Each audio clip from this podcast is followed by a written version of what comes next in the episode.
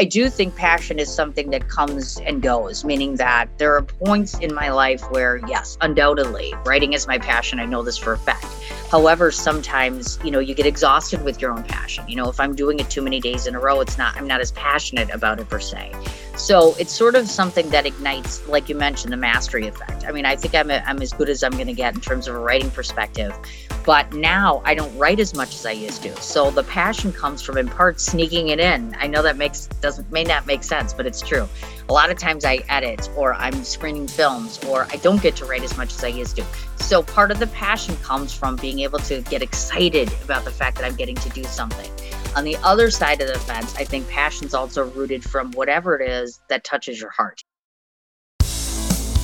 Heroes are an inspiring group of people. Every one of them, from the larger than life comic book heroes you see on the big silver screen, to everyday heroes that let us live the privileged lives we do. Every hero has a story to tell. From the doctor saving lives at your local hospital, the war veteran down the street who risked his life for our freedom, to the police officers and the firefighters who risk their safety to ensure ours. Every hero is special and every story worth telling. But there is one class of heroes that I think is often ignored the entrepreneur, the creator, the producer. The ones who look at the problems in this world and think to themselves, you know what? I can fix that. I can help people. I can make a difference. Then they go out and do exactly that by creating a new product or introducing a new service. Some go on to change the world, others make a world of difference to their customers. Welcome to the Hero Show. Join us as we pull back the masks on the world's finest heropreneurs and learn the secrets to their powers, their success, and their influence so you can use those secrets to attract more sales, make more money, and experience more freedom in your business. I'm your host, Richard Matthews, and we are on in three, two, one. Hello and welcome back to the Hero Show. My name is, of course, Richard Matthews, and today I have the pleasure of having Cindy Mich on the line. Cindy, are you there? I'm here. Awesome. So, where are you? Uh, where are you calling in from today, Cindy? I am in Milwaukee, Wisconsin, which is pretty rare these days because I travel so much. But yes, Midwestern girl is in her living room, excited for the show. So, my first question for you: um, Are you a native Wisconsin? I am sorry to say, I shouldn't say that. I absolutely love Wisconsin. Yeah, born and raised So- here. I've been here my whole life. my first college roommate was from Wisconsin, um, and he cracked me up because I had never I'd never been out of Southern California, and we met in college, and he was my first my first like non-Californian friend, um, Cool. and and he used to say things that cracked me up. He would say, uh, um, he like the bag and the flag and the tag. Like all those things, like because the Wisconsin Wisconsin dialect doesn't really make the a sound that the rest of the country is used to. It's all an e sound. Do you do you do that yourself? Uh, no, actually, I can't say that I do. To tell you the truth, I've been to New York so much that I'm probably starting to get their New York accent. So New York accent, yeah. I'm changing. Uh, yeah. Um, and then the other funny thing that happened meeting my first Wisconsin person is um, we, we were in college and, you know, it was right before winter started. Um, and he asks me if I'm prepared for winter. And I said, Of course I'm prepared for winter. I, I went to the store in California before we came out here and I got an ice scraper and, you know, I got a jacket. And he's like, Let me see your ice scraper. And I pull out my ice scraper, which in California is basically a credit card with a handle. It's like, oh, it's like you know two by three with a little tiny handle and you put it in your thing to get you know occasionally you get a little frost in the morning. It takes two seconds to scrape off kind of thing. And he laughs at me. He laughed at me for like a week every time he looked at me. Um, and he comes back from the store one day and he brings me an ice scraper like a real one. And it's three feet long and it's got a big metal claw on one end and a big big brush on the other end. And he's like take this put it in your car. And i was like wtf is that? Right. and he was like this is a real ice scraper and i promise you're going to need it. Oh, yes, yes. um, and the first snowstorm we had we were in missouri but the first snowstorm we had um, i was very appreciative that he bought me a real ice scraper because i never would have come by with my little credit card There you go. california boy not prepared for winter uh, so uh, what i want to do before we get too far into the interview is a quick introduction for you so you are the founder of the art is alive magazine is that right That is correct. Yes. And to start off the show, why don't you tell us a little bit about what you guys do at The Art is Alive and who you serve, what your products and services are, um, that kind of stuff. Okay, gotcha. Well, the Art is Alive magazine is the most recent venture that I've done. I've been um, a journalist for probably three quarters of my life, probably since the age of 15 on. Uh, so I do almost anything and everything that allows me to write. So the magazine itself is kind of a culmination of I started the Art is Alive Film Festival. I wrote for various newspapers and magazines for years. And then eventually I decided that I wanted to write whatever I wanted and I wanted to showcase whomever I chose. So uh, most of the time, all the people I work with are either entertainment based or artist based actors, authors, nonprofits, charities, small businesses. So basically, you could say that I have a heart for the little guy. Anybody who's indie, and of course, on the celebrity side now too, I'll cover if I find them interesting or inspirational or entertaining. Nice. Um, and so, how long have you been running the Art Alive magazine? Well, we're a little over a year now. Um, and so it's been exciting and exhausting. I have to tell you, this issue I think I'm writing half of the magazine, which tends to happen sometimes because it's tough. It's hard to it's hard to solicit and find writers. You have writers that come and go. That's part of the mystique of my magazine is that we have newbies that come in, sometimes no publications under their belts. I publish them for the first time, they move on, somebody new comes in. So it's kind of neat watching the fluxation and, and trying to see where we're going to end up faring is interesting to me. Yeah, yeah. So just from you know a, uh, digital perspective how much of how much digital distribution versus old school distribution do you have for your magazine nowadays well, to be honest with you, surprisingly, we have a good number of subscribers now. Um, you know, we have about 6,300 a month that read the magazine, and I've done eight issues so far, so that's not too terribly bad.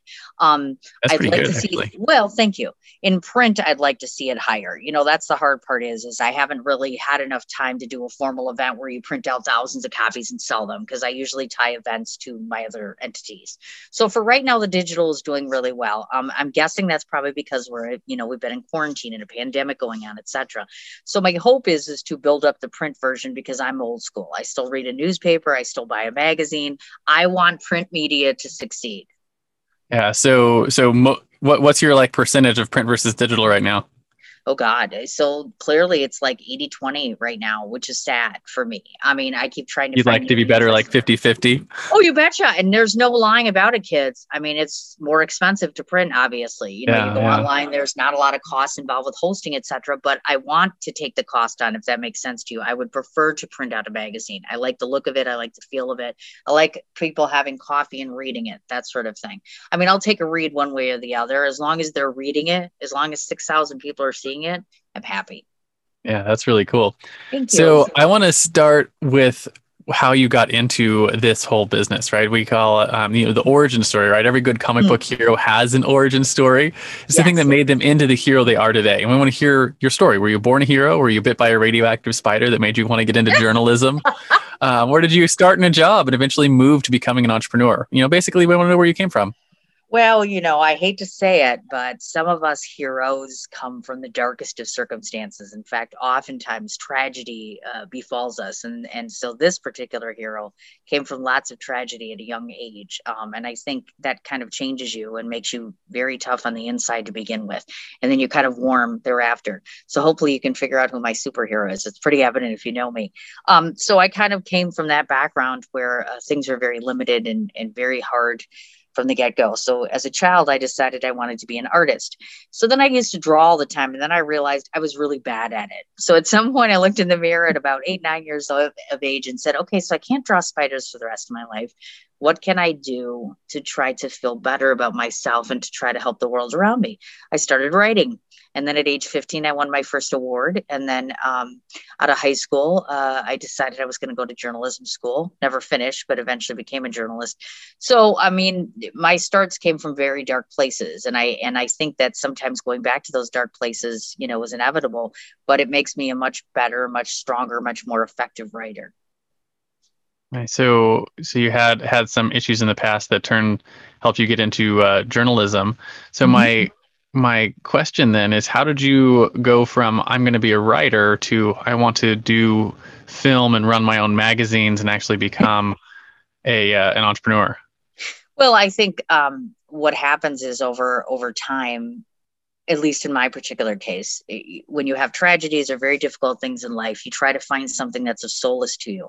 For me personally, I think what happens is is that whenever I write anything, I get that tingle in my tummy, which is what we call passion, and that means I know exactly what I'm doing and that I'm thrilled by doing it. And not only that, the effect and the impact that I've heard that I have with my words is is profound.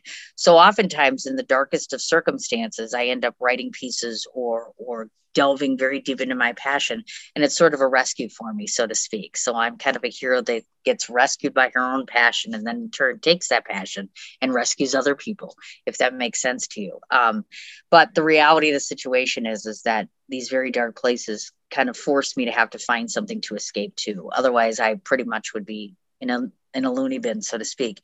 So um, I built a very big career sort of to shield me from some of the sadder things in life. That makes sense. So I have I have a, a question for you that's sure. sort of based around the passion thing, and it's it's a theory I have, okay. um, and I just want to get your thoughts on it. So my my theory has to do with passion, and a lot of people think that passion is something that you are born with. And I sort of have a contention that passion is something you develop via mastery. So my, my theory is that um, mastery begets passion. And the better you either are or get at something, the more passionate you become about it. Um, and I've noticed that with my children and in my own life, that as um, things that I get, as, as I sort of you know stack the skills, so to speak, in an area, I get more passionate about that area. Hmm. Um, and I'm just curious, what are your thoughts on that? I think I would tend to concur with you to some degree. I mean, I, I do think passion is something that comes and goes, meaning that there are points in my life where, yes, undoubtedly, writing is my passion. I know this for a fact. However, sometimes, you know, you get exhausted with your own passion. You know, if I'm doing it too many days in a row, it's not, I'm not as passionate about it per se. So it's sort of something that ignites, like you mentioned, the mastery effect. I mean, I think I'm, a, I'm as good as I'm going to get in terms of a writing perspective. But now I don't write as much as I used to. So the passion comes from in part sneaking it in. I know that makes doesn't may not make sense, but it's true. A lot of times I edit or I'm screening films or I don't get to write as much as I used to. So part of the passion comes from being able to get excited about the fact that I'm getting to do something. On the other side of the fence, I think passion's also rooted from whatever it is that touches your heart. If you walk away from something where you're like, oh, and you've got those goosebumps for whatever reason, it could be your kids, it could be a, a life moving experience. Um, I was visited by a ghost not so long ago. So now I've become somewhat passionate about trying to figure out somebody's trying to say something to me or tell me something or whatever.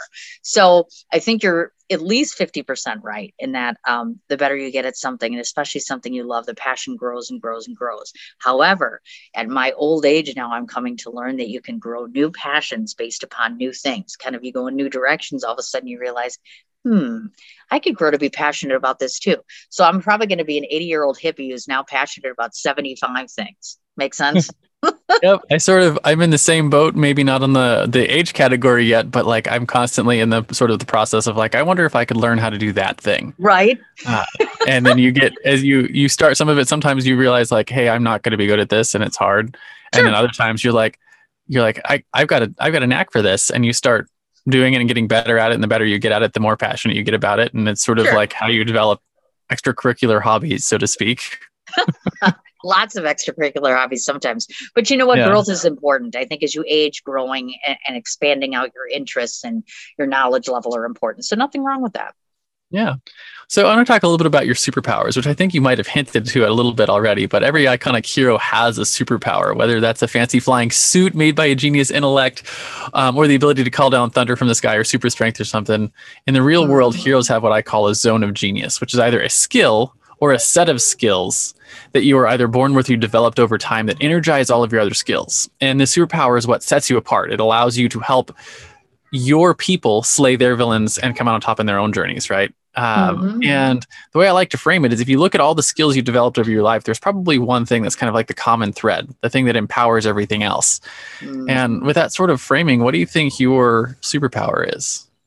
Well, um, I think I've been told it repeatedly, and I didn't really quite notice this before. And I have a very hard time embracing it. I'll be the first one to tell you. Just because people say that I have it doesn't mean that I can actually possess it, which is I am told I have an innate ability to constantly pull someone forward perfect strangers other people it could be words could be something i posted could be something i said um, i'm always looking for the the better part and i always see the better part of everyone all of the time even when it's most difficult um, there is a superhero we all know who does that all of the time which i get called all of the time too which is quite a compliment uh, Wonder Woman always sees the good in everyone. She's always pushing for love, and and I too am the same in that.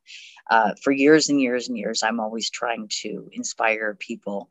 So much so that very recently, someone had said to me, "You don't know this, but what you've done, literally, literally saved my life." Period.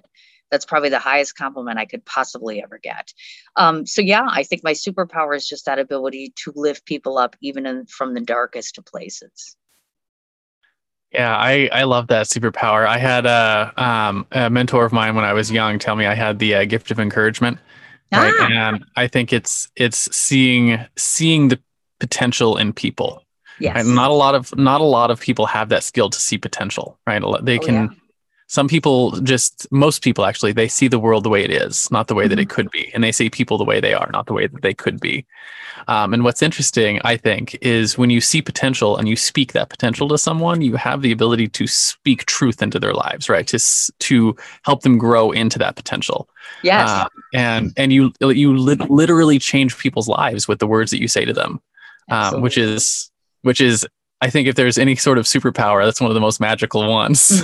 oh yes absolutely without a doubt and now in, especially in this day and age you know with the way things are right now people need so much more encouragement and inspiration and they need to know that there is good inside of them and that they haven't lost themselves i think that's very yeah. important and that their story is worthy and that their perspective absolutely. and their you know the the person that the life that they're living has value and that value can be given to other people Absolutely, without a doubt, you betcha. That's kind of what the magazine is all about. I like to shine a light on people that normally would have a really tough time getting coverage or frust- or get frustrated and say no one will tell my story or no one wants to see what I do. I want to see what you do. I think it's important.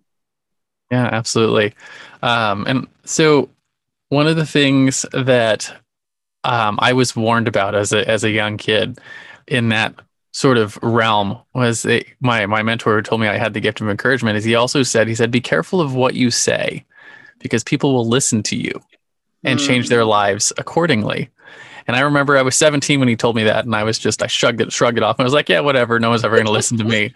sure. Um, and then a couple of years down the line, I had some experiences where I, you know, people came to me for counsel and had that kind of, you know, relationship. And then they changed their lives and changed their actions based on conversations we had and it struck me really hard like oh man i do actually have to like pay attention to what you say to people sure. um, especially if you have that gift of encouragement and i'm i'm curious if you've ever sort of run into that yourself and realized the weight of that responsibility every day actually uh, surprisingly uh, i think one of the hardest parts about uh, journalism in general is this uh, i think many times that we can be misconstrued um, I am an extremely passionate journalist. So, whatever I advocate for, I'm very strong about it. Meaning, for instance, like I do a lot of TV and film reviews. And oftentimes people say, I started watching the show or I watch this because of your influence. That's positive influence. You know, we live in a world right now where things it's very hard to be a journalist right now because people always look at you and they're wondering and questioning now, which is not something we did, we always had. So yeah. yes, it, it wasn't until recently that I really realized how many people actually listen to everything that I say. Um, so I've kind of had to take a step back and say to myself, think before you talk. And that is not something Cindy does well. Um, I'm very passionate and I run with my heart. You know, I'm a heart thinker. So automatically it's this desire to boom, I have to say this. No, you don't. You can think about it first, you know, or you can be passionate about it and put it in a different way. So, yes, I realize my responsibility. I take it very seriously. I try to use it for good you know almost always for good. Um, there are points in time where we all fail and falter. We have bad days bad things happen. Um, you know there's a lot of bad things very sad tragic things happening that people have a lot to say. So yeah i think that eh, you know one of the things i'm learning is use it wisely and responsibly um, and take good care of your audience. Don't steer them in you know negative directions yeah, that makes a lot of sense. Um, and it's it's just an interesting thing, especially when you start having an audience of people who listens to you. I think that's probably even more difficult than one on one because you don't get to see the impact you're having on all the people. Absolutely. Uh, so it's like an unknown quantity. It is. I mean, and I kind of like radio that way because you know what? This for me is much more nerve wracking. I've been in front of the camera way too much lately. And truth be told, it makes me terribly nervous, which is why I'm not an actor. Um, but I'll do it. You know, I, I realize that people like to see you, etc. But yeah, sometimes it's nice to be on the radio and be like, oh, I'd love to be able to see what they think. But then they send me notes or they'll, you know, oh, I heard the show today, blah, blah, blah. So feedback is feedback. So I want to talk about the flip side of your superpower, which of course is your fatal flaw. And you know, every Superman has his kryptonite, and every Wonder Woman, I'm sure you know, can't remove her bracelets of victory without going mad.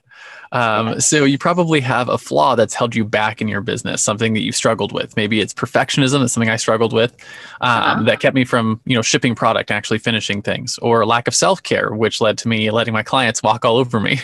Yes. I mean, not having good boundaries and stuff like that. Uh, but I think more important than what the flaw is, is how have you learned to overcome it or rectify it so you can continue to grow? Um, and, you know, hopefully our audience can learn a little bit from your experience there. Well, I think um, just like with Wonder Woman, I'm kind of the same, which is when you are deeply innately are well aware of the fact that you love very hard and you're very passionate and you're very protective, sometimes those qualities can be very difficult case in point, most of what I do is work in entertainment. Um, I'm a, I, I take a lot of things very personally, and that's one of two things I've learned to shelf. I cannot ingest everything anymore. Perfect strangers who say things about my work and my reputation, I have to learn to let it go. Just like I work with my better half, I have to learn to let that go. When people criticize that sort of stuff, you have to learn to not constantly be affected by every single element around you. I even remember that Wonder Woman in the movie where she's just she can't help herself. She's like, I want to save everybody. And you know what? I can't save everybody. I can't cover every story. I can't be you know so wrinkled by the feathers of every single thing that happens all the time on the flip side of the fence procrastination oh my gosh I am so horrid with this. I will wait till like two hours before I have to do something and it's due. I've had weeks and then I'm like, wait. But I hate to admit it, the best work I've ever done is done like that is when it's I have no more time, I can't screw around anymore, you know. So um I need to learn how to prepare better. You know, Wonder Woman would never wake up in the morning and be like, hmm, I have to think about this and figure it out for, you know, and and put it off and put it off. No, she'd be like, boom, let's handle this. So um I and especially for writers that might be listening to this, it's super important. Some of the best pieces take a lot of research, a lot of time, pondering. Um, and your brain doesn't always work, at least for us writers, you know, your brain isn't on 24 7 and and if i get emotionally involved with everything going on in the world I, I physically cannot write. I can't write well. So it's important that you set up a system stop the procrastination and most importantly not everything can take an emotional toll on you. Otherwise you can't do what you love or you can but you won't do it as well. Yeah absolutely um, and I know the procrastination bit is hard, especially about writing for me at least. Um, I know because uh, I do a lot of writing for my business where I'm like, I'm either writing lessons or writing training or writing stuff. Um, you know, we travel full time, which I mentioned. I'm in the process of writing a book about that. Uh-huh. Uh, and I know like my, my biggest struggle with writing and why I come down with procrastination stuff is like, I feel like it's hard to write without having the without being in like the right emotional state to write. Oh, that makes sense. Yep, absolutely. Um, and I haven't yet figured out how to put myself into the right emotional state to write. I just know when it happens, I need to sit down and write. So right. I, I'm curious if you have any techniques as a professional writer to put yourself into that on state where you're like where the where the words flow and you can actually get the writing you need done. Oh, you bet. I always have the four go tos, as I call it. First of all, I don't know how Lady Gaga and some of those other people do it because some musicians talk a lot about how they do their best writing when they're drinking. I'm here to tell you I have a solid rule where whenever I'm in a deep mode, especially when I know I'm writing something or I've started, absolutely no alcohol because it affects your brain. I mean, afterwards, sure, if I want to have a little wine, that's fine, but absolutely not. It just interferes with what's going on up here. So, no alcohol. Number two, fall in love that'll definitely help. Um, i'm crazy mad about my own children that helps but uh, you know almost three years ago i met him the one so um, i think that always helps whenever you are deeply in love with someone that's kind of enrooted in you and it just you know you just feel better about you and life in general that definitely helps number three whenever you're writing try to write about anything or everything that fascinates you. Like I know that when I interview somebody that I'm a little less excited, it's good, but it, it could be better. You know what I'm saying? So genuinely look for anything that intrigues you. And the more difficult it seems, the better it is for you. So I do believe in challenges and pushing yourself. And then last of all, um, it's okay and i used to hate this but it's true. It's okay to not get it done on time. If you get writer's block it's okay to walk away. It's okay to put it down. It's okay to stop obsessing. That's another thing. I edit things to the point where i'm like oh my god enough. Like get a divorce from this already. I you know it's important if you're going to do really good solid writing know when enough is enough and you'll know when that is. You'll learn to be able to say i have to leave you alone and move on to the next thing. Yeah yeah I know for me, one of the things that, uh, that I, I know when it's done is when I can read it out loud, uh, read it out loud to someone else. Sure. Oh, absolutely. I agree. And so like I I'm not sure if that's a normal writing thing, but I always try I always try to write as if you were reading a story around a campfire, like telling a oh. story. That's That's different. Yeah, that's yeah, not something I've done.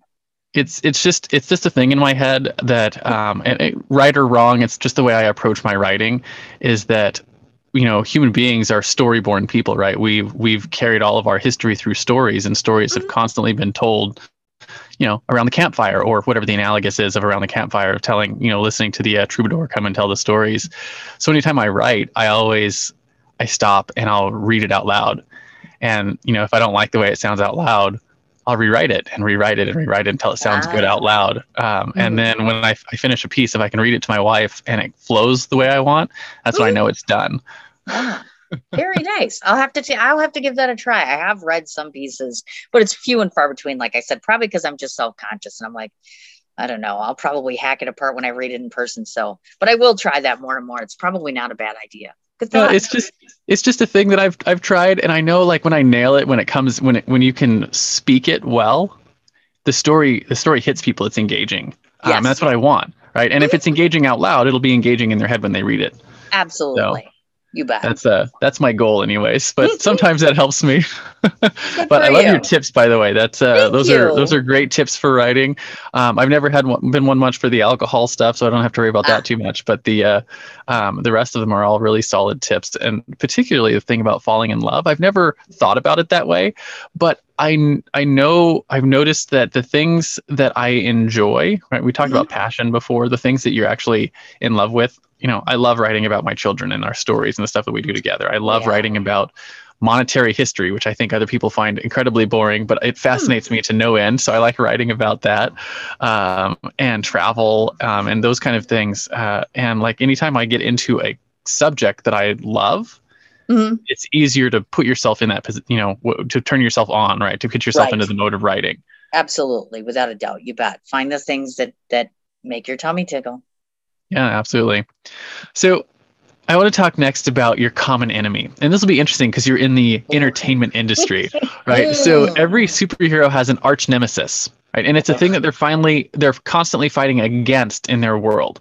In the world of business, it takes on a lot of forms, but generally speaking, we put it in the context of your clients, or in this case, maybe your readers or the people who are watching your entertainment that you're putting together. Sure. Um, and it's a mindset, it's a flaw that you're constantly have to fight to overcome. So you can actually give them the value that you you came to give right which in your case is entertainment so what what do you think your common enemy is as someone who's in the entertainment industry oh boy. I'm not so sure people are going to like this but this is kind of the hard truth. And i and i, I i've been grappling with this for quite some time. Uh, i remember being eight years old and one of the things that i remember very very vividly that's why i got into being a film judge and having a festival is i love cinema. I love movies. I love going to movies. I, I dreamt of being on a red carpet and meeting these celebrities etc so all of my life i've waited to do what i do now. Um, yeah. And then you come to find out that the enemy in in a lot of ways is what you've idolized for such a very long time. Um, there are realities of Hollywood that are very uh, against my grain in a lot of ways, and I didn't realize just how much so until the last year or two. Um, I wouldn't exactly call them my enemy. I would say I've wanted to be in their realm for a very long time and I work in the indie world. So we in the indie world are always trying to become a part of them. Um, and it's very difficult because they push you down farther and farther. They make it harder to come into their realm. They make it very difficult to be respected in their world.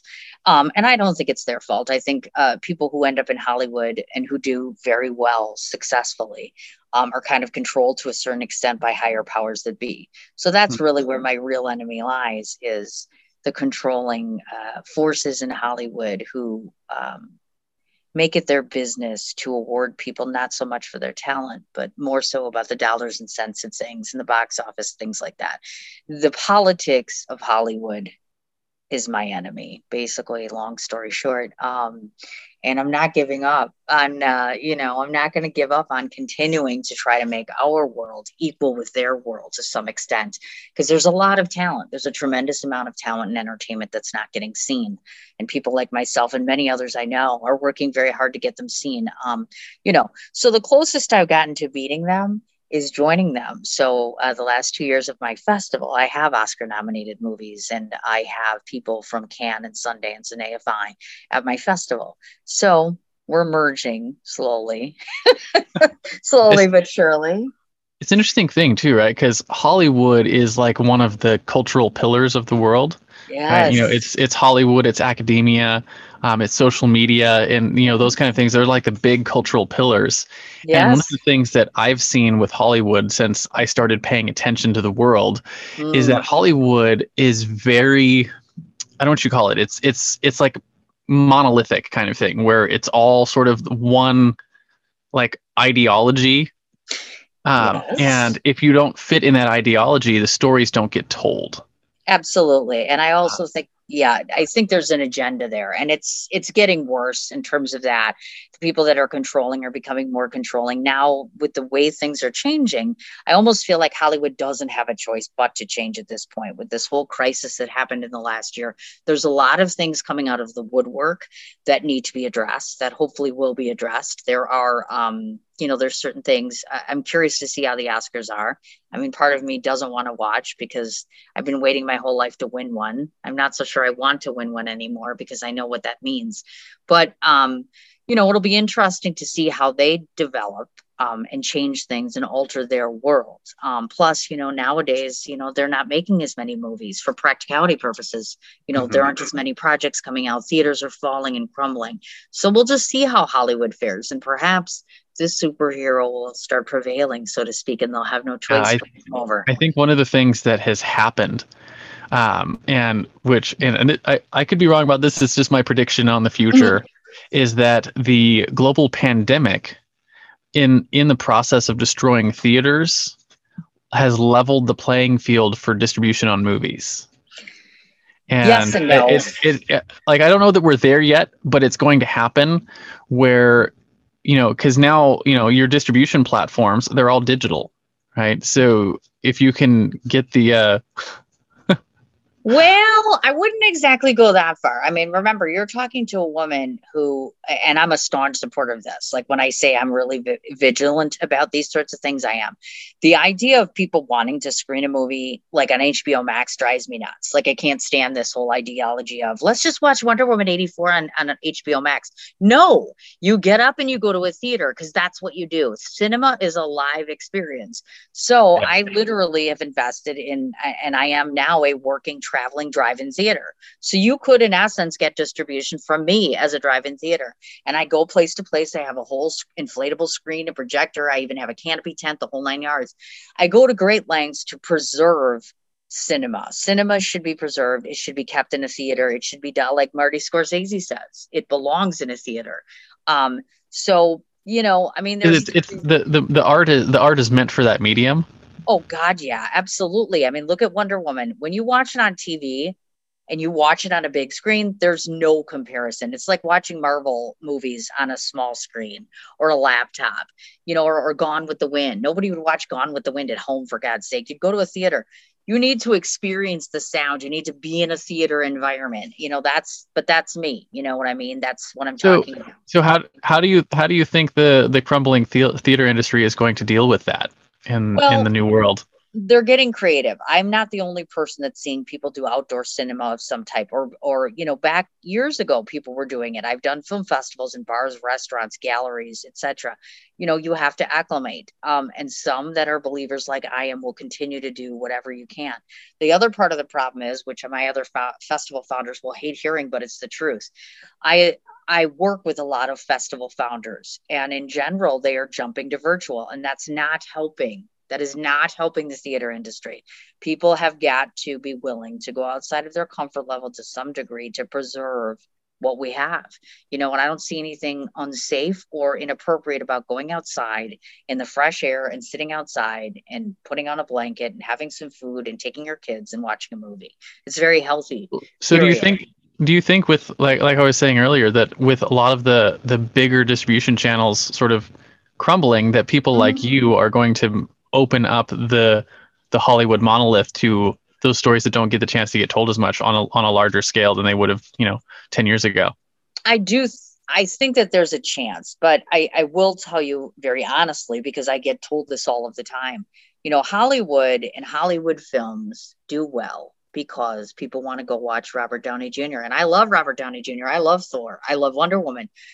So, you know, the game is still kind of the game until you you know indie people are constantly using recognizables i feel like it's never going to be on the same plateau i mean sure i think that there's a better chance for people like myself to you know get in in league with hollywoods and deal with that but you know that's money and there's lots of political things that get involved with that so it's very yeah. slowly slowly slowly changing you know?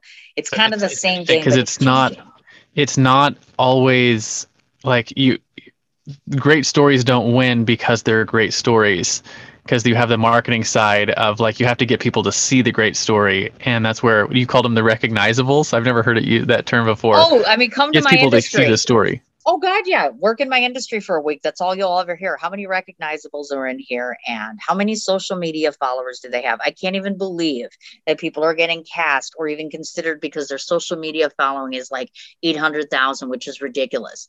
Um, the long story short is, is I, this is why I'm a very bad filmmaker.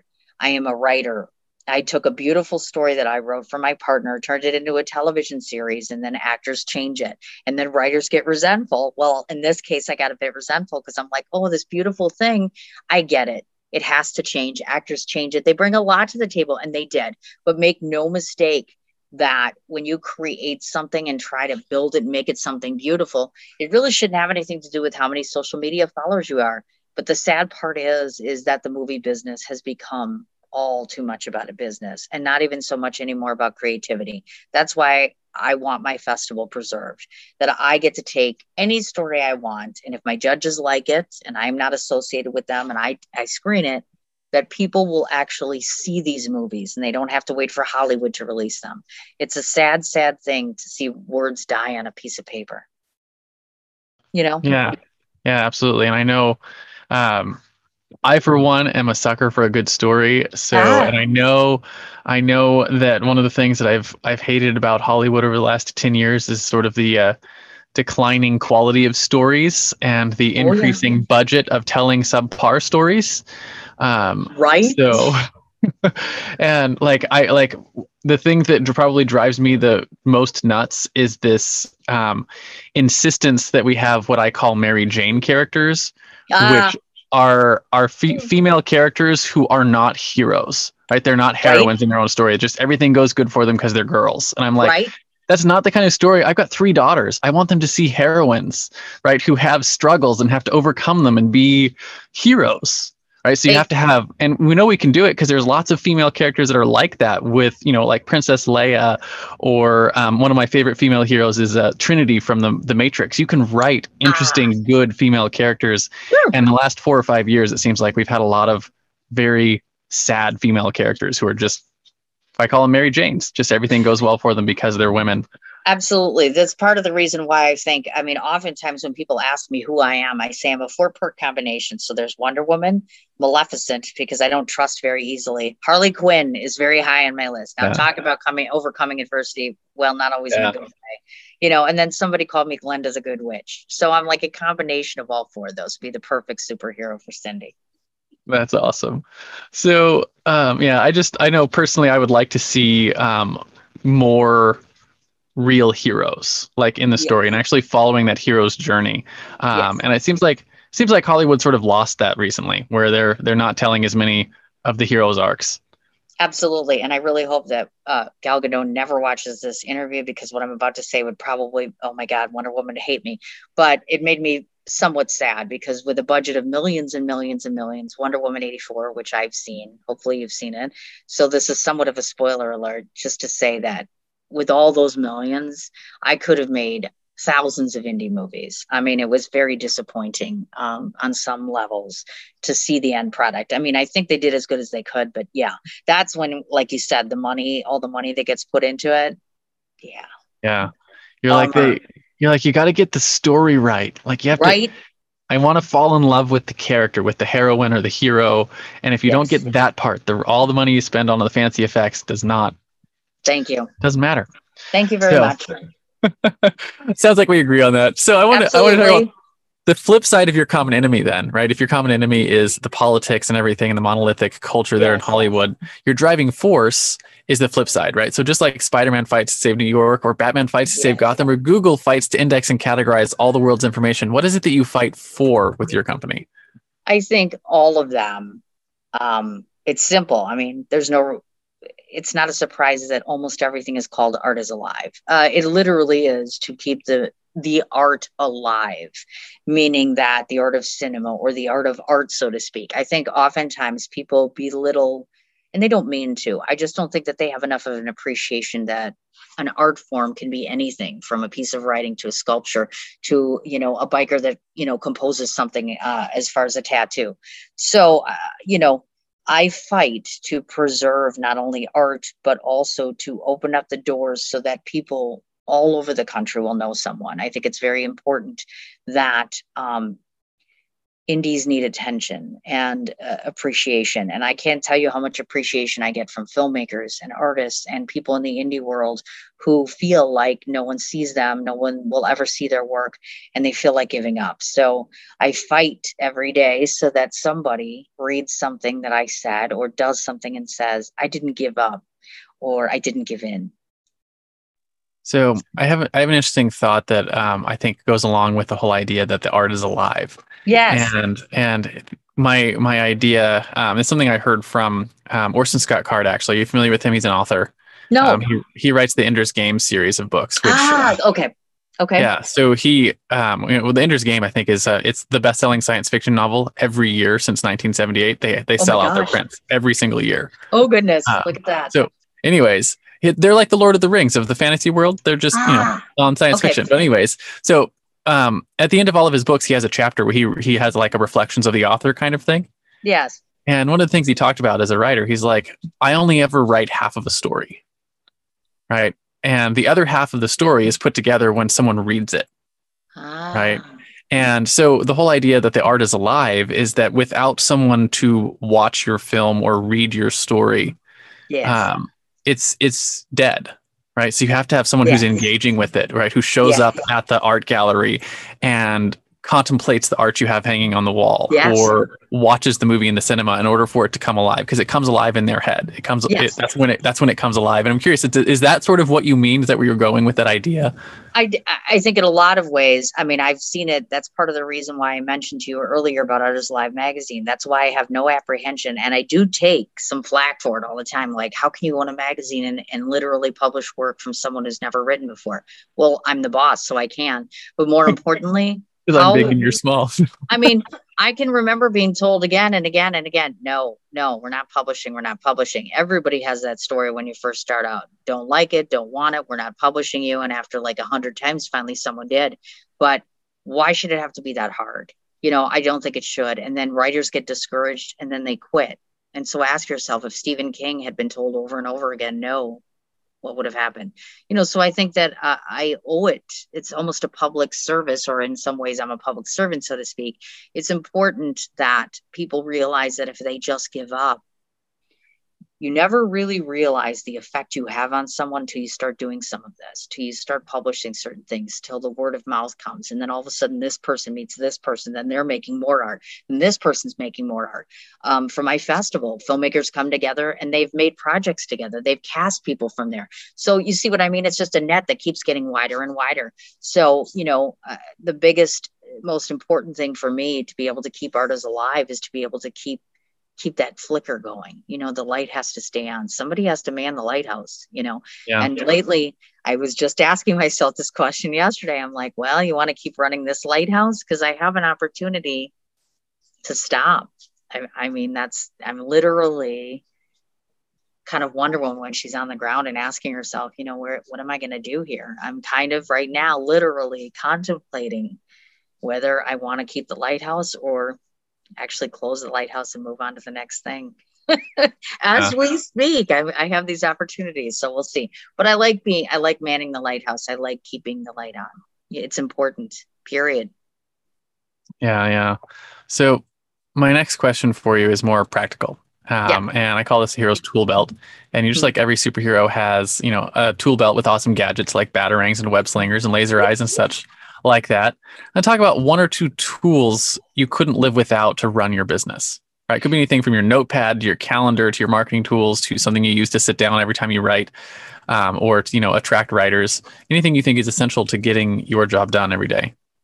Sure, uh, paper. I know that that sounds very cliche, but it's true. I mean, I am an, a very old school writer. Everything that I've ever written has been on paper, even to this day. I refuse to sit down at a laptop and just organically create. I just can't do it. I mean, I suppose I could, but I prefer not to. First of all, laptops crash. I think people put too much knowledge into this. Oh, it'll be fine. You know, we can trust our laptop. No, you can't. What if you wrote a whole story and all of a sudden it got burned to the ground somehow? You know, so I think it's important to stick with the old school stuff. I have a typewriter. I haven't used it in forever. I probably will. But, you know, anything old school relative to writing, I, I do flip my pens around. There are certain ones I like, but by and large, paper is something I cannot live without because I cannot do my job. Um, second of all, I think uh, I hate to admit it, this whole emotional thing that I talk so much about uh, being such a challenge, it's also part of my tool belt. Um, some of the best things I've ever written, including the things for my better half, come from that innate sense of passion that I have, whether it's good or bad. Meaning, if I feel very, very strongly about, well, I'm writing a piece about the Screen Actors Guild. I can't even tell you how passionate I feel about some of those items that you'll read eventually. So that fuels me. I need to be fueled. And the more uh, frustrated or happy or excited I am about something, the better I can write. Um, number three, oftentimes uh, pictures, pictures of my children, pictures of my significant other, etc. It's important to me that when I get frustrated, I can look around in in this room, and this is where I do most of my writing, and and see something comforting you know that's always got to be in your tool belt. And most importantly just um, words. There's always these words i keep in my head. Some of them are negative most of them are positive. Always have to have that. You always have to remind yourself to keep going. No matter where you came from you have to keep going forward no matter how hard it is. That's yeah. it so I have I have a question for you, and this is just because something I've noticed about myself. I don't do a lot of writing with pen and paper. I do most of mine on the computer because I, I think better ah. with a keyboard. I also gotcha. I can write like hundred words a minute on the on the keyboard, and on the pad of paper it's like five words a minute. So it's sure. just more efficient for me. But but I have recently, just in an effort to learn how to bring the old school stuff, yes. gotten into writing with fancy pens, right? Like oh, the cool. the fountain with with fountain pens, right? So like the, the, the old school, like you dip this in ink and you suck the ink into yes! it, kind of thing, and learn to write with it all old school style. And oh, one of the oh, neat. things I've noticed about getting into a fancy writing tool is I care a lot more about my paper and about my writing when I write in person when I have something like this. And I'm just curious if you've ever had hmm. any experiences like that, if like the quality of your writing tools has ever impacted your desire to sit down and write. Oh, that's a good question. Um, not yet. It hasn't. I mean, I have looked at getting a, a custom pen like yours because I'm like, you know, it's at that point where I should get like a feather pen or I should get like, yeah. you know, if nothing else for the experience part of it, you know what I mean? I'm more of a believer that it isn't so much what you write with as much as it is what you are writing about. So it's really more about subject versus the actual, you know, particular style of tool that you have. You know what I mean? I mean, it's neat. Don't get me wrong. I'm definitely going the direction you're talking about. And I definitely feel like there are certain pens that make me write more effectively that don't blurt as much, that don't make as much of a mess, that don't leak or run. But yeah, always substance.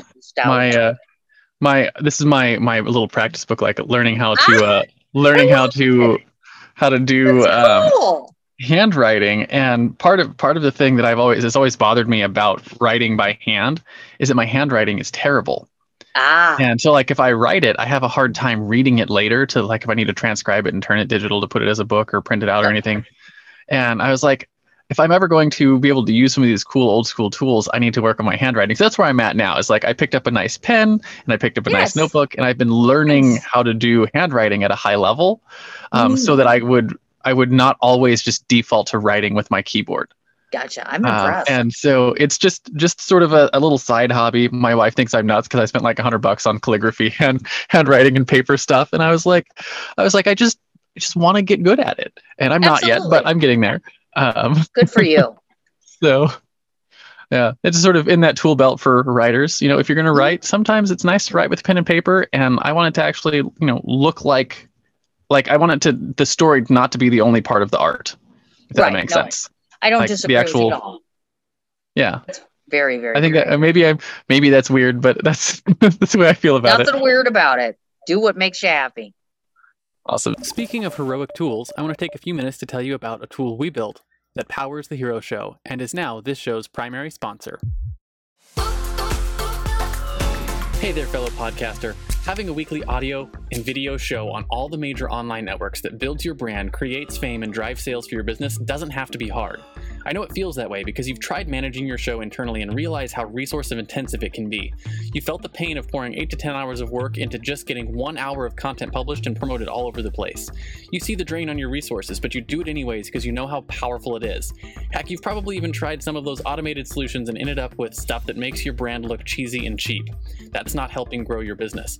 Don't give up though. The struggle ends now. Introducing Push Button Podcasts, a done for you service that will help you get your show out every single week without you lifting a finger after you've pushed that stop record button. We handle everything else uploading, editing, transcribing, writing, research, graphics, publication, and promotion, all done by real humans who know, understand, and care about your brand almost as much as you do. Empowered by our own proprietary technology, our team will let you get back to doing what you love while we handle the rest.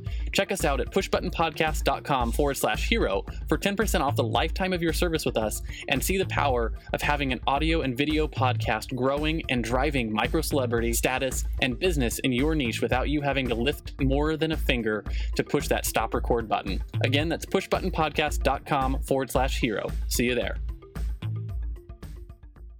You're listening to The Hero Show, unlocking the power of influence and success. So, I want to talk then a little bit about your own personal heroes, right? Uh, and, you know, every hero has their mentors, right? And, you know, just like Frodo had Gandalf, or Luke had Obi Wan, or Robert Kiyosaki his rich dad, or Spider Man had his uncle Ben. Who are some of your heroes? Were they real life mentors? Were they speakers or authors, maybe? Um, peers who were a couple years ahead of you? How, and how important were they to what you've accomplished so far? mentors okay so i think that those are pretty straightforward i want to say um, judy Blume, i think from the writing perspective if it wasn't for judy Blume, i wouldn't be a writer now uh, i can remember judy Blume from young on i can remember her now um, you know, just I remember every single thing I ever read from her and just wanting to be her in essence. So, I mean, what greater mentorship is that than finding someone who you just adore her writing? I just bought a Judy Blume book not so long ago at my old age. My kids have read Judy Blume. So, definitely without a doubt. Nan Roddy, um, who I've always said this, who is adorable. She was my elementary school teacher who ended up catching me cheating literally I, I got in trouble and then she wrote a note home and then I faked my dad's signature. Anyways, she eventually convinced me to submit my work to a writing contest, which is the very first award I ever won. So she saw something in me that I didn't. Um, so definitely a mentor. Um, over the course of years, my heroes are simple people. Um, yeah. first of all, my children, some of my children have had, you know, my son Kerwin is probably one of my biggest heroes. I've been very vocal about um, his struggle with seizures for years at a time. He's fortunately now seizure free, but um, he just keeps getting up and smiling and uh, was an awful time. So he's my hero. All of my children really are my heroes. They're so happy and passionate and they know their direction. They're so smart. They're so much smarter than their mother. I was so misguided at their ages. So I'm like, oh my gosh. So they're my heroes. Honestly, truthfully, at this day, today, um, you know, my significant other is my hero. He, uh, every day he gets up and he reminds me that I'm far better and that I need to like myself a whole lot more and that I'm a wonderful woman. Um, and that's not something I had before. But most importantly, my final hero would be any person that wakes up and says to themselves, I don't want to live, but I do. I don't want to try this, but I do. I'm scared, but I'll, I'll, I'll attempt it. And literally, literally never gives up no matter how hard it gets. That is really the definition of a hero. My, uh, I love that. Um, all, the whole thing, but um, so on, on the first bit, it always surprised me when I got on and started doing the show how many people, when I asked that question, respond with the same way you did, right? With people who, who, you know, it's their their husband, their uncle, their t- school yes. teacher, right? It's the people who probably, if you ask them, they wouldn't think to themselves, "Yeah, that person thinks I'm their hero," right? It's, it sure. wouldn't even cross their mind. Sure. Um, and so it always reminds me that like, hey, we should always sort of be acting in a way that we're worthy of that kind of um, influence, right? Because you have it, whether you know it or not. Sure. Uh, so that's that's the first one. I really like that. But the that last bit about being the kind of person who never gives up, I have. Uh, my favorite quote is from uh, Winston Churchill, I believe, who says, "You know, never, ever, ever, ever, ever, ever give up." And I think he says it like twenty-seven times. I don't remember exactly, but uh, but anyways, I I have um, my my sort of the the advice I give my children all the time is that there's no competition for real men or real women anymore because most people give up. And if hmm. you'll just be the one person who doesn't give up, doesn't matter what it is you're pursuing, you will be, you know, you can you can reach the top of any category you want by persistence, sure. uh, by never giving up and um, you know i've I, I know uh, like my son for instance when he was seven he was in gymnastics.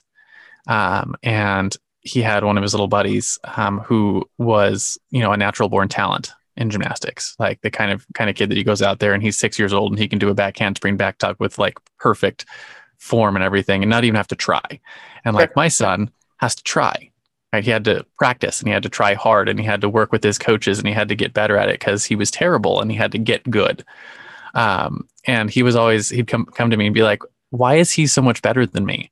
And I was like, "The difference is that he has a natural talent and he doesn't have to try, and so he doesn't, right? He doesn't try."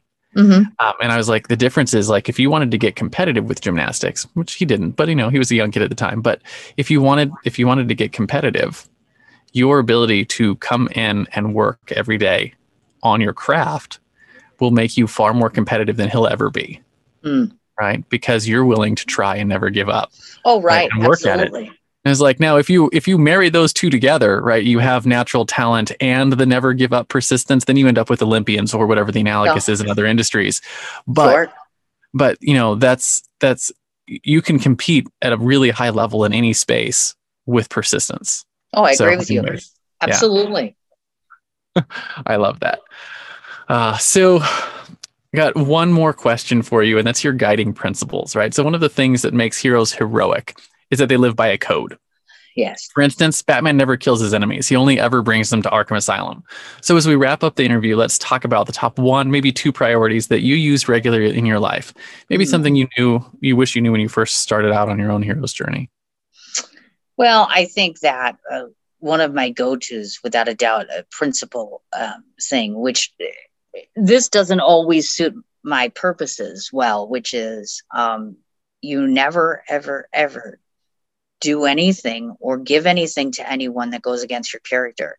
I have done that once or twice, and only once or twice, which I will never do again. Um, personal relationships and professional relationships should not cross boundaries ever. There should never be a point where if someone's truly your friend, they ask you for something or demand something of you professionally, which has been done of me and I and I caved.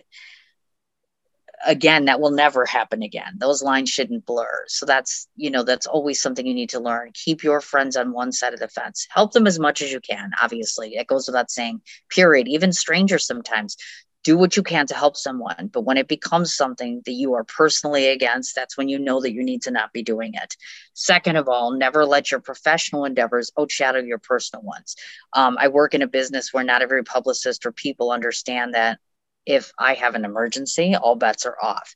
If I'm not home because my child needs something, all bets are off. If, you know, there's an emergency right now, I will dump you and leave in a heartbeat when it comes to someone I love or my children. That's important to remember. Uh, and most importantly, when figuring out your priorities, and I know this is so against the grain, never, ever pick a field or a place to go down career wise or otherwise that makes you tons of money. I don't care what people tell you. The reason I'm a happy writer is because I'm broke all the time. Um, and I and I don't want to say like broke, destitute, but the reality is not all of us can be Stephen King. So, you know, when you look at the priority, you have to pick happiness and personal pleasure and personal passion well above what you make. Otherwise, you're going to end up being very miserable, fighting demons all of the time of different natures that you never knew existed. So, you know, the secret here is to always pick the right thing, always go the right direction, never choose evil over good. And most importantly, never, ever, ever let them know what's coming. Always keep it a secret. Like if you, when you come on my show, I will never tell you my interview questions ahead of time. Always a secret. Always. You always have to hide a little something. And then bam, it comes out in the end. And then they're always so surprised. And then people cry and they're all happy. And it's nice. It's a nice event. Did that make sense? That's kind it of does, it does. I really like I really like the uh the the whole thing about pursuing happiness over money. Um, and it's one of the things that I've learned um, is, you know, early in my career, I had a target income I was trying to hit. Sure. And I ran my business based on trying to hit that target income. Um, and I did eventually hit that target income. Actually, I didn't. I, I got like three quarters of the way to that target income. Okay. Um, and and then I realized like I had all the money I wanted, hmm. and I was like, it just didn't matter anymore. Right. Um, and so instead, I started building my business on how I could help people, ah.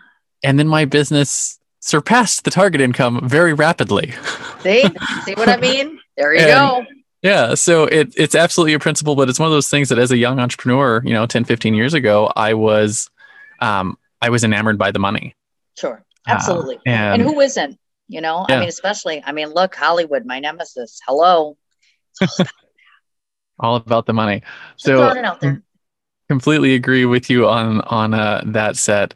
Um, and just out of curiosity on the last thing you said about keeping everything a secret um, yes. reminds me a little bit of uh, sun tzu in the art of war it says you know move move in darkness like the blackness of night or something like that and then at the last moment strike like like thunder kind of yes. thing and i've always sort of figured like that it's it's always done in a war analogy but i always sort of figured it works really well in storytelling too where you have you have something that is surprising, something that's that nobody sort of knew was happening. Um, oh, yes. That you you couldn't you couldn't guess if you were reading the story and that's what when when you get the real honest surprise and delight is when that happens. Oh, absolutely. And and sometimes I'm even surprised when I get to the very end of something I've written, it doesn't look like it did in the beginning. You know what I mean? Like I started off on one path and then ultimately at the end I was like, "Oh, look, it took an interesting twist." Some most of the time that's a good thing. Every once in a while it's like, "Eh, I'm not so sure about that." But that's the only part where I think Wonder Woman and I vary, meaning that, you know, she whips that lasso out and all of a sudden they're telling the truth in 3 seconds flat, you get everything you need out of them right away. Whereas with me it's sort of a tenderizing sort of, okay, you got to get to that point you know as far as that goes you know. Um but i do like i like watching the story unfold. I like not knowing that it's going to be the same at the end you know what i mean? I think that's that's the whole neat part of the art part of it is that sort of thing. And most importantly like i said getting the favorable response at the end because i never know when i write something what if they hate it like i write it and i'll be like yeah, no one's going to like this. They're not even going to want to read it. And surprisingly, that's when they're like, oh no, it's wonderful. So it's amazing to me how these little tricks that you do can can end up, you know, just leaps and bounds having such favorable outcomes. You know what I mean? Have, have you watched a movie called Knives Out? Yes, with my children when it first came out at the theater. By the way, folks, I watched it. I watched it at the theater with a friend, um, and it's one of those movies I walked in with low expectations, right? Because it's a uh, oh, mystery. Sure. And I walked out of the movie going, "That was legitimately really, really well done storytelling." Yeah, absolutely. Um, and my favorite line from that movie, which I've brought up a couple of times on this show, is the uh, the detective where he comes in. They and they the one the female character asks him like, "How do you always find the truth. And he said, I follow the arc of the story. Right. And as long as you follow the arc of the story, it ends unerringly at the truth. Sure.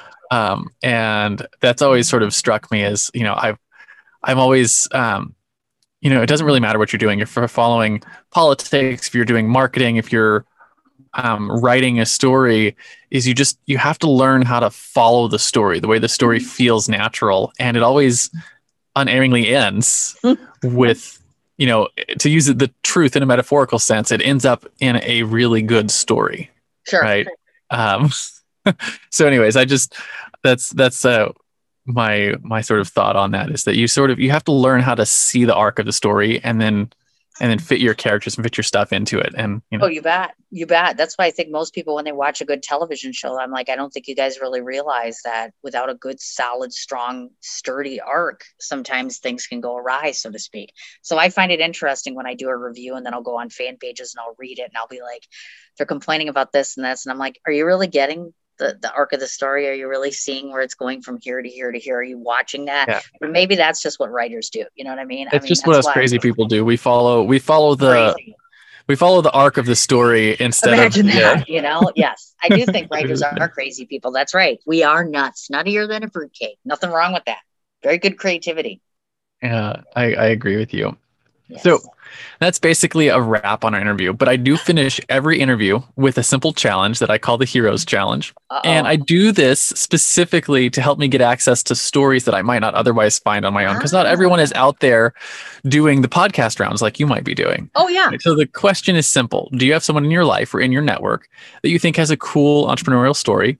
Who are they? First names are fine. And why do you think they should come share their story on our show? First person that comes to mind for you.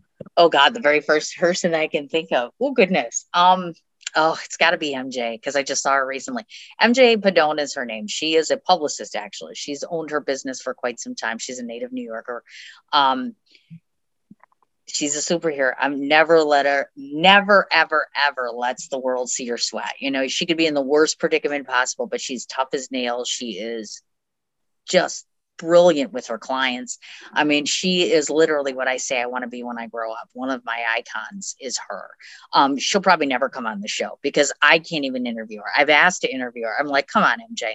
She's very, um, she's very centered around her clients. But you know, she would be the very first go-to I would think of would be MJ. She just, she never gives well, up. She never gives in. We, we will try our best to get her on the show and see if we can yes. get her to come tell her story. Um, but yeah, that is uh, super cool. So thank you for for that. And you know in comic books there's always the crowd of people at the end who are standing and cheering for the acts of heroism. Right? So as we close i want to know where people can find you if they want your help in the future right? Where can they go to light up the bat signal um, um, and say you know what? I would like to read your stories or watch your films or be a part of your world. Um, and you know outside of where they can do that is who are the best sorts of people to reach out well, I was just going to say, normally, like I said in the beginning, uh, art, anything, but it's not just limited to art. So, artists, authors, musicians, you name it, anything that falls under the art realm. I do a lot of nonprofits, I do a lot of small business owners, I do um, just about anything that intrigues me. So, if you have an event, an activity, a place you own, anything you want covered, I pretty much am an easy sell, so to speak. So, the most direct route, of course, is email, which is the CIN4251 at gmail.com www.theartisalivemagazine.com. That's the magazine itself. The name of my festival is Art is Alive Film Festival. All you have to do is Google it. You'll find me on Film Freeway. You'll find the website.